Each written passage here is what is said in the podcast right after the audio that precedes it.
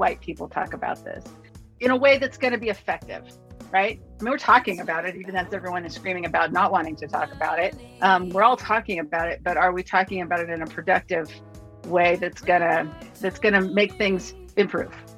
That's rain perry talking about her new album a white album. I'm jamie green and this is trading force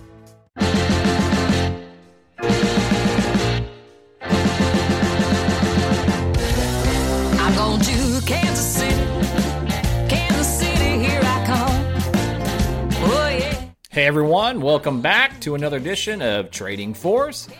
I'm your host, Jamie Green, coming to you from a panicked and very crazy Kansas City, where once again the weather meteorologists are predicting a snowmageddon, or as I like to call it, a snowgasm, with anywhere from 5 inches to 18 inches of snow predicted tomorrow. Now, color me a bit cynical, but I've heard this from our weather schmoes before, and I will believe it when I see it. I think it's gonna snow. Yeah, okay, I'll grant you that. But 18 inches? Seriously? I guess we'll see. Of course, the only thing that makes me think there is a good chance of heavy snowfall tomorrow is that I'm slated to go to Danielle Nicole Band's rehearsal space tomorrow night to interview Danielle Nicole, Brandon Miller, and Go Go Ray about the band's new music and other plans as part of the celebration of my 100th episode. As you might recall, all three guests have been on the podcast before, but they've been separate, never together. And I had to zoom in for each interview. So, of course, we can't have nice things, right? The prediction of snowgasm is there for tomorrow. But I'm from Nebraska originally, peeps. We're hardy stock with a long history with snow. I'm betting that the interview happens, but we shall see. Today's interview did happen via Zoom, Rain Perry zoomed in from sunny Ojai, California to talk all about her new album, A White Album. This album, in which she asks, with clarity, empathy, and a little bit of humor, what does it mean to be white? What can we learn if we face our demons head on? Can we get past the defensiveness and shame and build a more just and empathetic America? We delved into that topic headlong, and I applaud Rain for being part of the public discourse that is not shouting, but actual thinking and reflecting. It may sound like a heavy episode, but I'm telling you, Rain is a ton of fun, and we had a great time. So let's get started. Here's my conversation with Rain Perry. So, Rain, I think I may be quitting the podcast business after listening to your podcast. I know I'm supposed to talk about the music first, but I love your podcast. I loved it. Oh my god! Thank you so much. Gosh. So, so I'm all. I've only finished two episodes, um, and I I did a little bit of reading back, and it, it's been a play. It's been all stuff. So, um, I mean, I guess you understand that musicians, if you're somebody who writes your own, you're a storyteller, but you're a hell of a good storyteller. Thank you so much. What a nice thing to say. I appreciate that. So uh, and it's really well produced. So you said something that you're doing it in tandem. So tell people, well, let's what's the name of the podcast? Okay, so it's it's a it's on it's on Apple Podcasts and uh, elsewhere.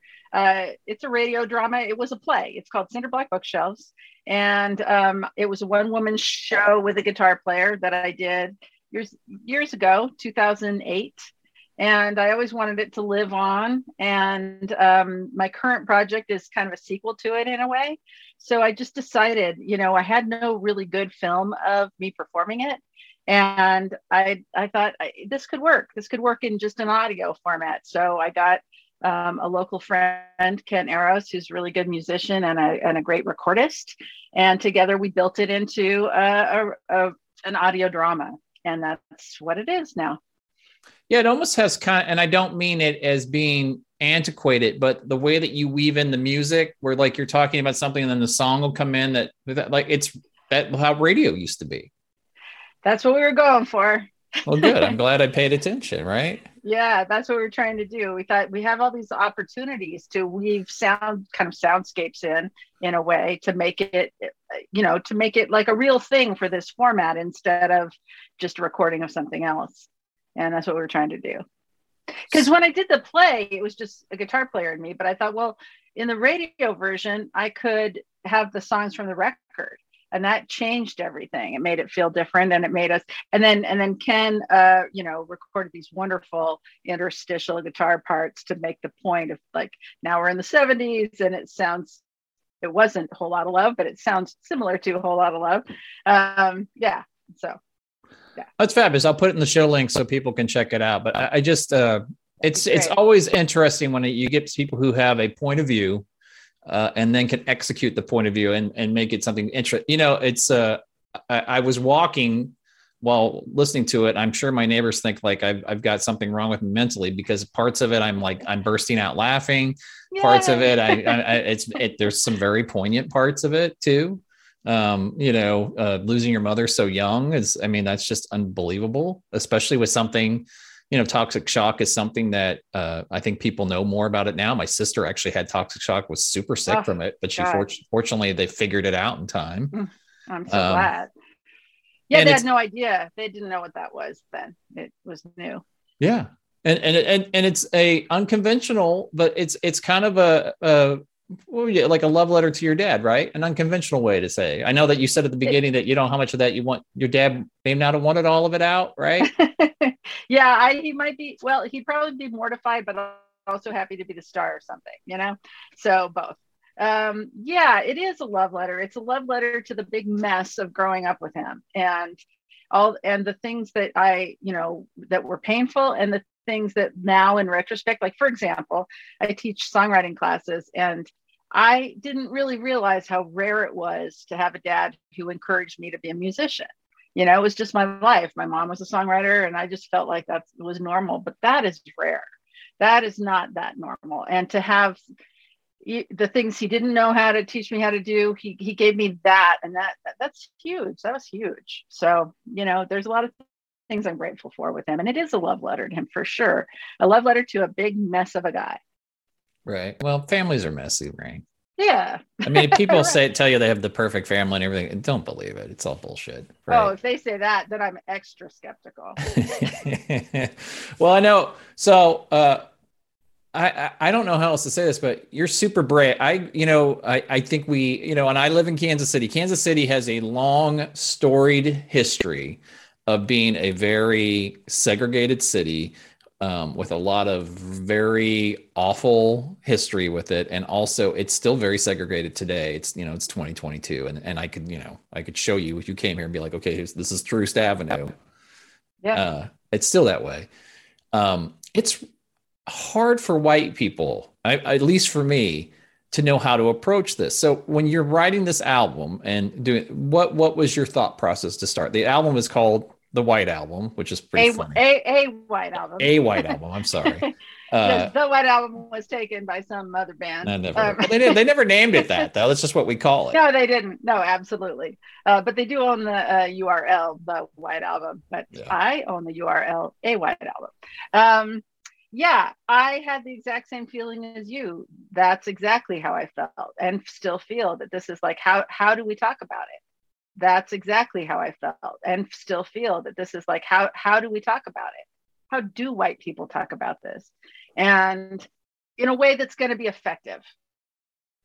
Right? I mean, we're talking about it, even as everyone is screaming about not wanting to talk about it. Um, we're all talking about it, but are we talking about it in a productive way that's gonna that's gonna make things improve? And um, I'm, you know, as a songwriter, you know you write what you what what's what you're feeling.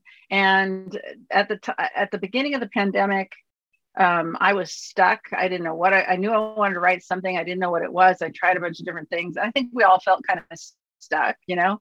And when i finally started writing this is what this is what i was thinking about. And this is what was it was, it was so at the forefront of our national conversation so I just thought, well, the best way for me to deal with this is to get really personal and talk about my own self and my own family, because those are the songs that really can affect are effective to me. Like you know, um, like a Bruce Springsteen song about a guy who turns to crime because he lost his job because of you know is to me that helps me understand the impact of economic policies during the Reagan era or whatever.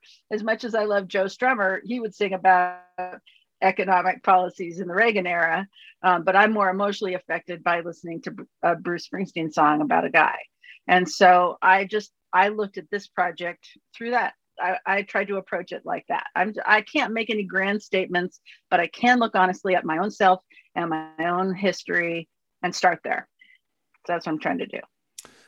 Well, and I, it's uh, we live in a time right now. Uh, I, I, know I'm telling you something new, but for people who aren't aware, where we're trying to legislate out, not us, but there's a certain segment of this population that's in power in certain states that's trying to legislate out even talking about this issue as if if we don't, I don't, you yeah. know, like when you were a little kid and you, you closed your eyes and you thought people couldn't see you, right? Somehow, if we don't talk about the race issue in this country and what has happened and what is done, uh, and it's still ongoing. I mean, I, I, assume when you were talking about, you're, you're, probably talking about Minneapolis, right? I mean, right in the middle of the pandemic, we had this awful yeah. murder. Yeah. Captured on video. Uh, I, I, mean, we could go on forever about how this is and how it affect. I mean, there were huge demonstrations here in Kansas City and, and all over the country, and um, it, it, anyway, it's just interesting, and I think too, and I, I'm curious about your point on this, your thoughts on this too. You know, we make such a big deal about how Jackie Robinson broke the color barrier for Major League Baseball, which is true, but we don't ever really talk about music and how Charlie Christian played, uh, you know, as a black uh, guitarist uh, in a big band with all white people back in the 30s. Um, and and it's almost it's interesting with me with music because music most musicians i mean there's the ted nugents unfortunately in the world but most musicians want to play with good musicians, period. And they don't care if what color you are, you got a horn on your head, they don't care. Um, so coming from that background and also coming from California, which is known, which not perfectly true, but is known as being more liberal and more stuff. Did that inform your kind of your point of view too? Like talking about this? I mean, I know that's a really long-winded question. well, let me see. I'll start with the end um, yeah. and just say don't don't have any illusions that hippies can't be racist. and you know, I mean, I've heard I've heard some of the most heinous things from people who would never consider themselves to be racist. And I and I actually think that gets to really the point, which is, you know, it is really hard to talk about. I understand why people are freaking out and don't want to talk about it. I, I understand why they would feel that way because it's scary to talk about and it's scary because the bottom line is the question is am i a racist right? Because it's been framed in like an either or. Either you are or you aren't. And nobody wants to well some people want to be one but most people would want to say that they're not or want to believe that they're not. And i just don't think that's a very constructive way of looking at it because we were all raised in a society that gave us certain impressions and and got certain ideas into our heads about race. And it's in all of us and it got there before we had a chance to filter through it and it's in so given that um, the better question is more not whether or not we're racist but, but how are we racist? Because we all have and we've all had some thought pop into our head. We're like where did that come from? Like i didn't even know that was in there. And you're just like oh my god. Um, so all you can do is be humble in the face of who we are and how we were raised um, stuff that you know and this record for me is you know stuff that i that i just just looking back like, like for example the first song on the record is called melody and jack. And it is um it, it's it's about a story that my so my mom died when i was young as you said and my grandmother told me these stories lots of stories of of my mom. And when she was little one of the places that they lived was in Vallejo, which is in Northern California. My grandfather worked at the naval shipyard up there. And my grandmother would tell me these stories about their little group of friends, my mom's little group of friends, and one of them was black. And he told my grandmother one day that he was in love with my mom and he was going to marry her someday. And um, I I just as a kid never really thought much about that story. I just thought, oh, you know, it was a sweet story. I felt kind of bad because it seemed like forbidden love, you know, and they were just little kids. It wasn't like a big thing. They yeah. were probably like 9 years old or something like that. But it wasn't until recently that I that I thought more about it and I thought, you know, that kid was right around the same age as Emmett Till. It was about the same time. And him having a crush on a white girl meant something that I didn't used to understand. And now I do understand that he was actually potentially in jeopardy because of that. And so the song is just me looking back and thinking about him and thinking, did his mom have to have a talk with him? You know, did um, you know what became of him did he go to vietnam what you know what who is and, I, and jack isn't even his real name i just i don't know who he was he was just some kid so anyway the so so for me i just think the more that i can the more that any of us can just try to let the defenses down let our guard down and try to talk with an open heart anyway i'm just saying it's hard to be open hearted in a time when everyone is is screaming at each other. But I think it's what we have to do. We have to find a way to talk about this stuff with an open heart. Yeah, I I, I agree with that uh, wholeheartedly. Um, there's so many ways to go, but I think the one thing, and I, I always have found this fascinating um, and also heartbreaking, the thing that uh, the fact that we are unique as Americans and our music is solely because of the contributions, the enormous contribution, and in some time, some forms of music, they pretty much did it all of African Americans. Mm-hmm. You know, it's a combination what happened in New Orleans and what happened, in, you know, in Detroit and what happened with like the music that we love and hold dear, and everybody thinks what makes America great. No, it's not. It's because of the African American culture in our country. Right. Um, so I've never understood. Then these are, you know, you got I mean, I'm just going to use an example. I don't really care because I don't really like him, but Eric Clapton, you know, t- just spouting racist bullshit on the stage in 19 and it's like your whole career is derivative American blues music. That's all you do. How can you be that way? Right? Yeah, I I did not I that that one's a mystifying. Yeah, so except that it's just in there, you know, it's just in him. It's like surprising when this, you know, I mean, like, like that this is what came spewing out, you know. I yeah, I don't know, I don't know how to explain that one. No, because I because my feeling about it is is I feel so honored um, to live in a town that had all this great hit, you know, Charlie Parker and Count Basie and all those people and all these great musicians in this town now that are African American. I had uh, you know i've had so many great people on the podcast. Um, they enrich our lives so much.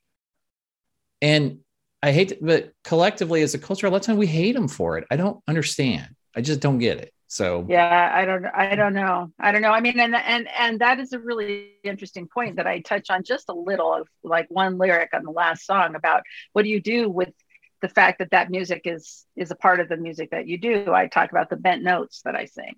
Um, and um, you know it's in it's in the music I write. Uh, it's one of the influences is influences that came from from African music and and um, by way of uh, rhythm and blues and and rock and roll. Absolutely. And yeah, yeah, it's. I mean, I'm. I I would I think that um, you know the album cover for this record is a critter that is a tiktaalik, which I just found out recently about, which is the transitional creature between land and sea. And it's the first one we think now that actually, um, you know, developed four legs and went on land. And it's kind of like an ugly fish slash I don't know. It's like not quite an alligator, and it's sort of got these fishy fins that sort of look a little leggish, and and I feel like that I feel like I'm a product of my environment. I started out in a fishy world, um, swimming in this water that I didn't even know was water, to quote the David Foster Wallace thing that the song is kind of based on. And um, and I'm trying to evolve out of it. I'm trying to evolve into a new reality. And I'm I'm a transitional figure. I'm not going to get everything right about this. I I'm going to get many things. I'm a, I'm going to feel like oh, I'm not doing this well, you know Again, creatures are going to evolve. You know, the tiktaalik is the ancestor of the tiger and the gazelle, and you know, so um, it's it's a big metaphor there, but that's kind of how I'm looking at it. It's like all we can do is make progress ourselves and and adapt and evolve. You know. Yeah. Well, I'll say one thing, and then let's specifically talk about the album itself. Um, it's interesting to me too because the older I get, I feel like I am much more I don't want to say relaxed, but just not quite on edge as much and more forgiving and more mm. accepting and more so I'm always amazed when people do the direct opposite. I mean, the older I get, the more I think about how we're so similar as people, how we have most of the same faults and how we have a lot of the same you know we all love our family we all love our kids if we have kids we all all those things um so i'm always can't figure out for the life of me and i know a lot of it's taught when they're little but yeah. that you constrict more and more and more and hate more and more and more it just doesn't make any sense to me I, I, the only thing I can come to is fear.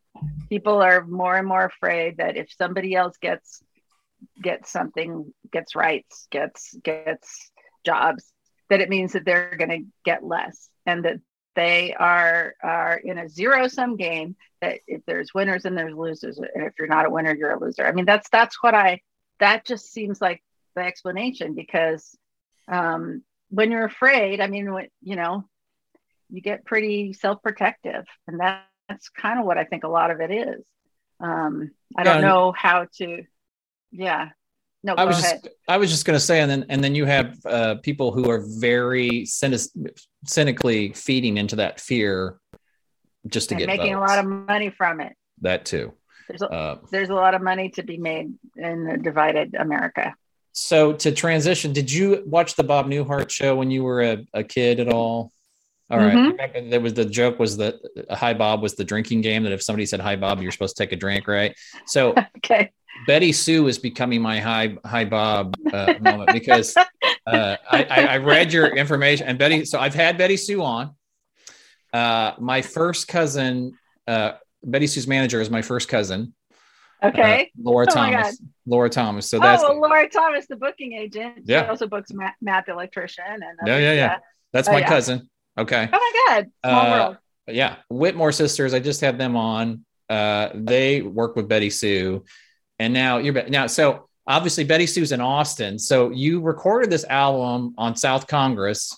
So let's let's walk through. Uh, I know the second album in Austin, correct? This is the second one you've done down there. Fifth. Fifth album. Why yeah. is a California woman driving halfway across the country into the heat and humidity and doing all these albums in Austin? Because I want to do records with Mark Hallman and okay. he's he's been my longtime producer, and he has uh, until this week has uh, owned the Congress House studio in Austin, and that's where I've recorded these records. I also made a documentary about him called The Shopkeeper um, that used him as an example of how the industry has changed with the streaming era. Um, what he so sold it? What did he do to you? You just uh, dropped a bomb. It's getting torn down uh, mm. as Austin has developed south south and he sold it but it, the time had come because um, it was all built up around it and it was either put a bunch of money into it or admit that the time it was time. And it was always going to kind of be his retirement anyway. And he's 70 so yeah. So anyway so yeah the the industry has changed but that's why I go to Austin. And that's how I know Betty Sue is just we have all these mutual friends and and mutual kind of cross pollinating music. And um, I I asked her if she would sing on this record, and she said yes. So, well, it's it's probably. Did you get a little bit of your childhood vibe the first time you went to Austin? There's certain parts of Austin have kind of a little bit of a California. Oh yeah. I don't want to say hippy dippy, but kind of hippy dippy. It is. It is right? for sure. Austin is Texas's hippie cousin for sure. Um, yeah, I felt really comfortable. I felt really comfortable, and I felt really comfortable with the um, with the approach to music. You know, it's so much about. I mean, nobody's really making any money, but but everyone's about real, really good music, and they're really good, and they care about being good, and they care about really honest songwriting. That Texas songwriting tradition is just man. There's so many great songwriters out of Texas, and I I just resonated with it. You know, I spent a little bit of time in Nashville, not a, but I just I and I met a lot of really nice people, but but it was just so much more industry oriented, is what I was saying. Um, it, and Austin uh, just feels like very comfortable. The people that I know there, much more like my approach, which is to make records that don't necessarily make a bunch of money. No, no, we'll see. No, I I, I totally so, get yeah. that. In fact, I watched a documentary about Nashville, and it was really well done and stuff. But it was, you know, Nashville songwriters. It's a nine to five job. They literally go into an office and sit there with their guitars all day and try to write the next hit. Right. So yeah, and I have respect for it for sure. It's just not me. Yeah, I mean that kind of takes. That's yeah. kind of. I've got a day job. That's not. That's not fun. it's not fun to just have to sit in the office all day and deal with all that stuff. So um, anyway, um, so when did you record it? Yeah. This yeah. a, a white album. When was it recorded? Um, it was recorded. Um, okay, am I still here? I think. Yeah, I am. Um, it was record. Okay, good. Um, so it was recorded. Uh, uh, I started doing the demos in in mid 2019. We started hashing them out remotely. Mark and I. He plays all the instruments except for a few that other people sit in on, and um, uh, and then I went there last last uh, let's see when was it last spring, um, and did the vocals, and then you know throughout the fall um, we take our time. And he just you know i come there and i do the main tracks and then he takes his time adding the other instruments over a course of the next few months. And and then you know we finished it at the end of last year but then it's just a holding pattern to figure out the exact right time to release it and do to do the whole promotional campaign which is now gearing up as you right because it's coming out in april correct? April yeah. Well, very cool. So uh, would you like to tour with it? Have you thought about that? Is the world? I, I looked at our COVID numbers here, and that's that's thankfully going down again. Or do you know? I'm gonna I'm gonna believe that it's going down, but I uh, you know this this is gonna be a play like like Cinderblock Bookshelves was, and I don't know what that looks like yet. Um, I'm writing it, and I don't know what's what state it's going to be in by the time the record comes out, but it's going to be a, a theatrical performance. Um, so that's what I'm working up towards, um, not so just how, a re- regular concert. So how is writing different as a playwright as than writing a song as a musician? Um, it's more free form because it can do whatever it wants to do in a in a certain way. Um, uh, it's it requires a it requires a thinking visually in a way that I don't with songs. You know, um, uh, I have to think about what's going to be interesting on stage, and and you know, Cinderblock Bookshelves was me on a stage telling stories with a guitar player. We tried it with multimedia stuff with slides and everything, and that worked out okay. Um, some people thought that they'd rather have images in their mind and not necessarily see photographs from my childhood and stuff. So we're so I, I'm not sure, you know, I have a lot of ideas brewing for how to present this material theatrically. I'm kind of seeing it as a cross between stop making sense and um, a one woman show, you know, but I don't know what what performing is going to be like in April. So everything's everything's so fluid. I really I don't know. I'm just right now I'm just working on writing and trying to figure out what I want to say in addition to the songs and between the songs. Yeah. No, I, so much up in the air. Did you see the Beastie Boys when they did the two surviving members of the Beastie Boys when they did their show? Uh, and it was a lot of it was them talking, but they also did some interactive stuff too. Have you seen that? No, but I would no, but I would love to. That sounds great. I, I thought they did a really nice job. It was a really. I'll check. I, will I'll I'll watch that. You know, it's you know they're the Beastie Boys, so it's going to be irreverent and funny. Uh, but obviously, with the loss of their bandmate who died of cancer way yeah, way way too right. young um, there's some real heartfelt moments as as well so um, well this great. has been been great so uh, i see you on twitter we're following each other on twitter uh, we haven't even talked about your politics stuff like you're doing you did stuff for beto in 2018 like do you ever sleep Rain? Yeah. When, do you, when do you get rest? it's a little it's a, I try to balance everything you know i'm trying. I am working for the beto campaign now as a volunteer. I'm an out of state ambassador. I, I i mean i just admire the guy. I really think that he's uh, approaching his campaign in a way that i support and think is really ethical. I um i appreciate that he that he really listens to people. Um, and um, I don't know. I think he's I think he's great, and I think he would be great for Texas. So I'm working I'm working for that. Um, yeah, as far as last last fall went or the fall of 2020, I went and worked in um, as a as a um, poll watcher in Arizona, and I was able to observe that election from inside the polls, which was great because honestly, it was it ran like a top. I was so impressed with the bipartisan election workers, and so mortified when they were accused of impropriety because they did a great job, and I had access to the to the app that showed everything that was going on behind the scenes and there were no problems and it was totally bipartisan. So yeah i just i knew that if i wasn't working all the time i would go crazy. So i just decided to be a cog in the wheel someplace and go volunteer. Um, that helped me get through that election. Right. Where were you in arizona? Yeah. what what part? I was in phoenix. Okay. I used to live in yeah. the old town scottsdale area in the oh, okay in, yeah in, in the 90s so mm-hmm. which is yeah, like my in-laws live there. Coming up on 30 years, which is insane, right? How it just time just flies by. Well, you know, I, it's kind of an yeah. interesting thing to talk about too, because, um, well, I mean, I, I, laughed hysterically when people were upset that Willie Nelson was endorsing Beto, and I was like, Willie Nelson's whole life has been about. have you not paid attention? I mean, he was the redheaded stranger in the 70s. What are you doing? Like, you know, um, so I found that amusing. It's like but... people who are, yeah, like people who are surprised. Like, why does Bruce Springsteen have to get political? Like, I guess you haven't been listening to him all this time. Yeah, not like mm-hmm. a lyric, and and the same. And I and right now we're dealing with Neil Young and and Spotify and and Joe Rogan and and all of that, which I just, uh, I mean, Four Dead in Ohio, right? I mean, he wrote that lyric 50 years ago. So why is anybody surprised? Yeah. Uh, yeah. I just it's just a thing. So I, it's just interesting too. And I, I mean, if nothing else, call Spotify for not paying musicians worth anything. That's what I've been saying for a while.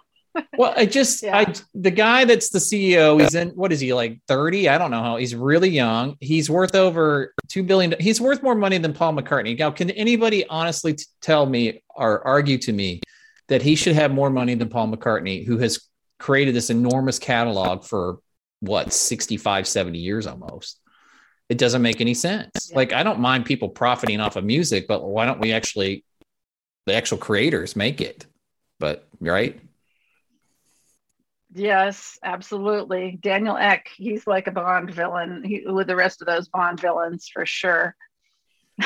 Well because like in movies it's like george lucas is loaded you know? Uh all those like people who write things in movies too like this is music for i mean music has this long ignoble history of screwing musicians out of money. Like it's like this you name it it's been payola all of it. It's a really it's almost like pro wrestling in a way. It's an ugly business well gillian welch nailed it in 2001 when she said uh, someone hit the big score they figured it out that we're going to do it anyway even if it doesn't pay and that's just it we'll work for free. And as long as we will work for free, people will definitely pay us nothing.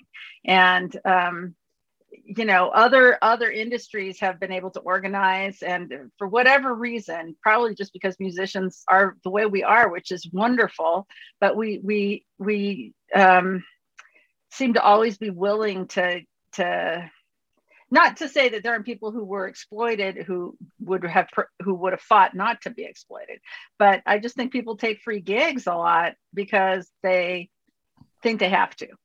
And they think they have to be on spotify they've we've thought we've believed we've as a culture come to believe you got to be there or you won't get noticed and um, that's been true it's been where, where the listeners are so it's that's that's a tough one. That's tough because for musicians, it's like, okay, if we're to pull our stuff off Spotify to make a point, are you going to also not listen to Spotify and expect us to be there when you decide you like Spotify again?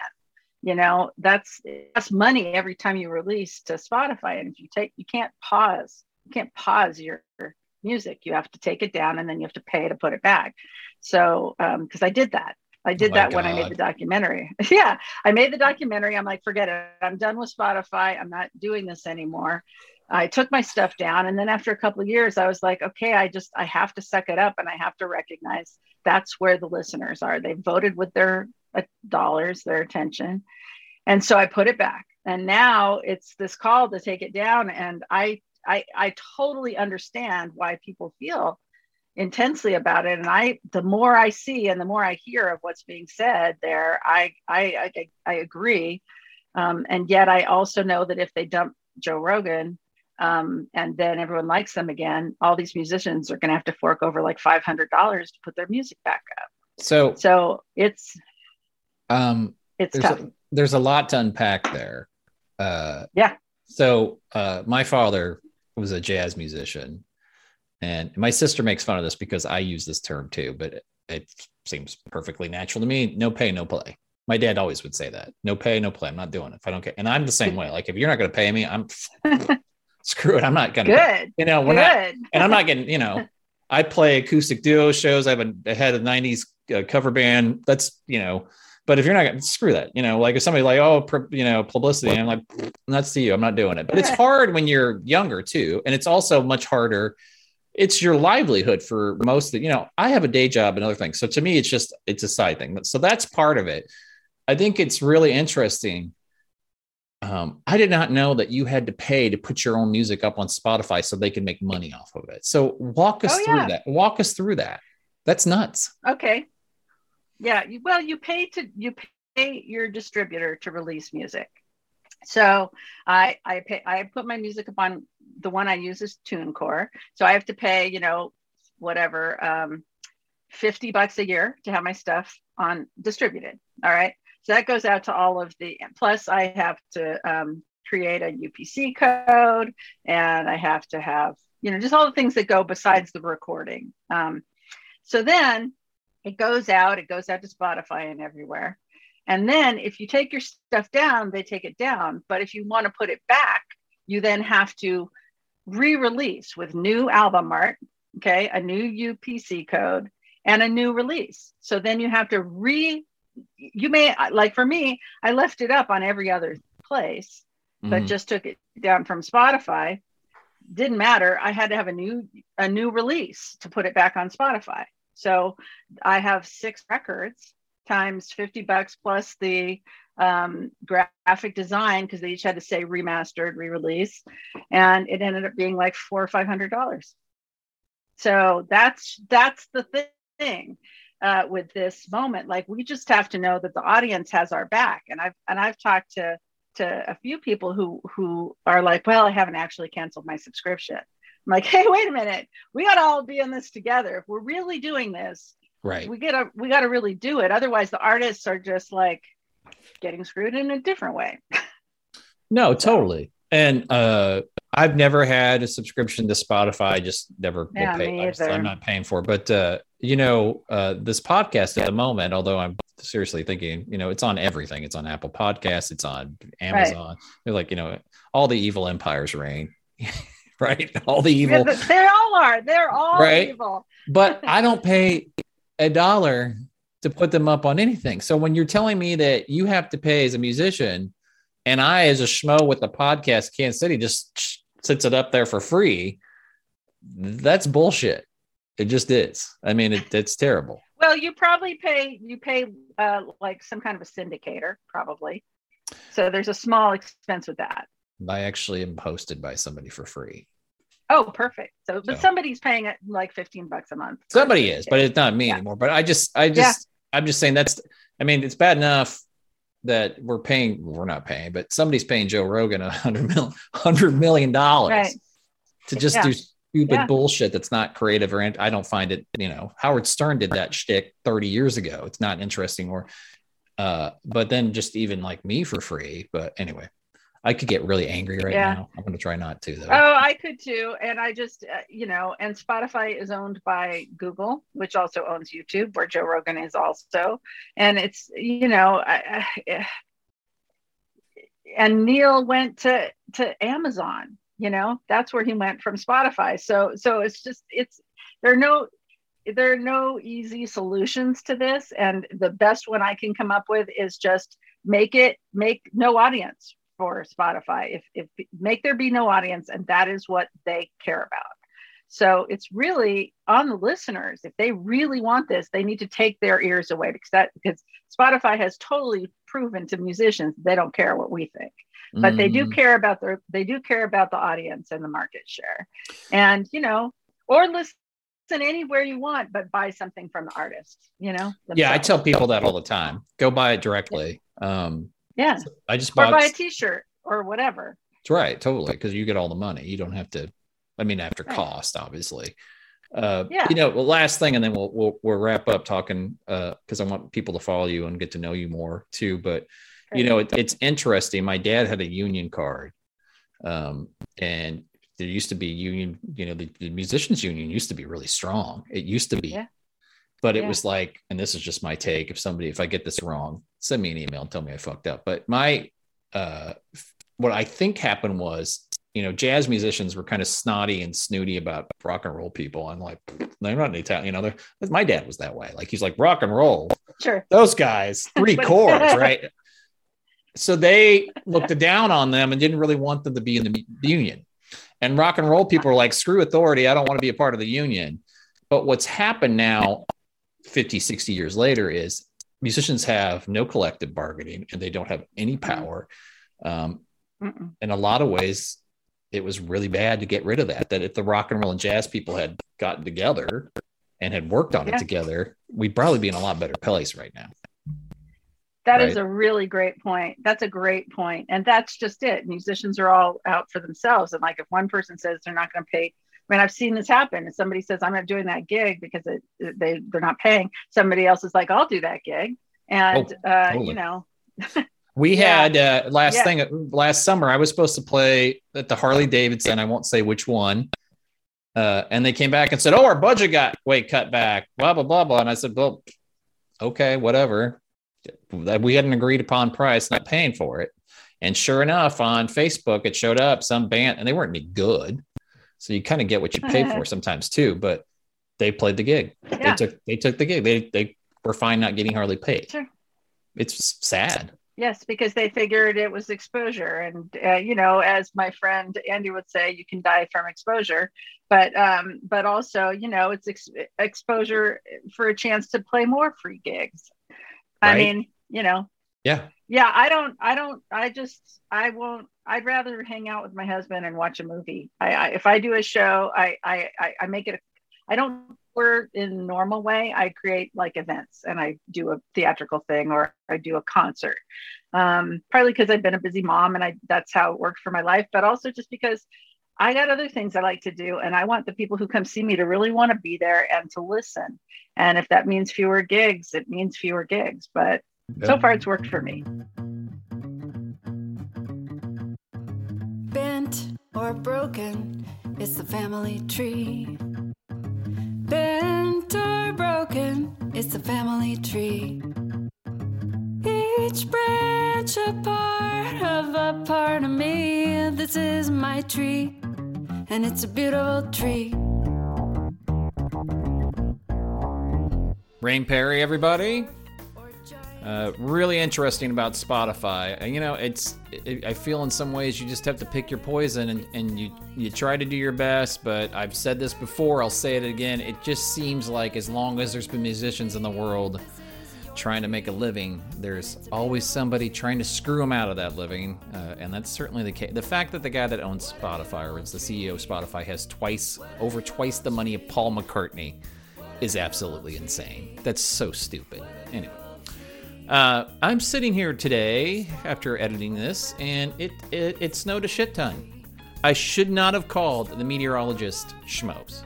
Apparently, I was wrong. So, I am not uh, going tonight to Danielle Nicole Band and uh, interview. That'll be I'm going to do that in a week, but it still will be on time for the 100th episode. So, in the meantime, next week I've got a Nashville tour stop Rick Gordon, who lives here, but he does super cool stuff, uh, mostly Nashville. But he, you know, he lived in Greenwich Village in the '70s. He's done all kinds of cool stuff. He came over to the house. We chatted for over an hour. Super interesting. So that is one week until today. Until then, go out when you can get out, support live music, and we'll talk real soon. Bye bye.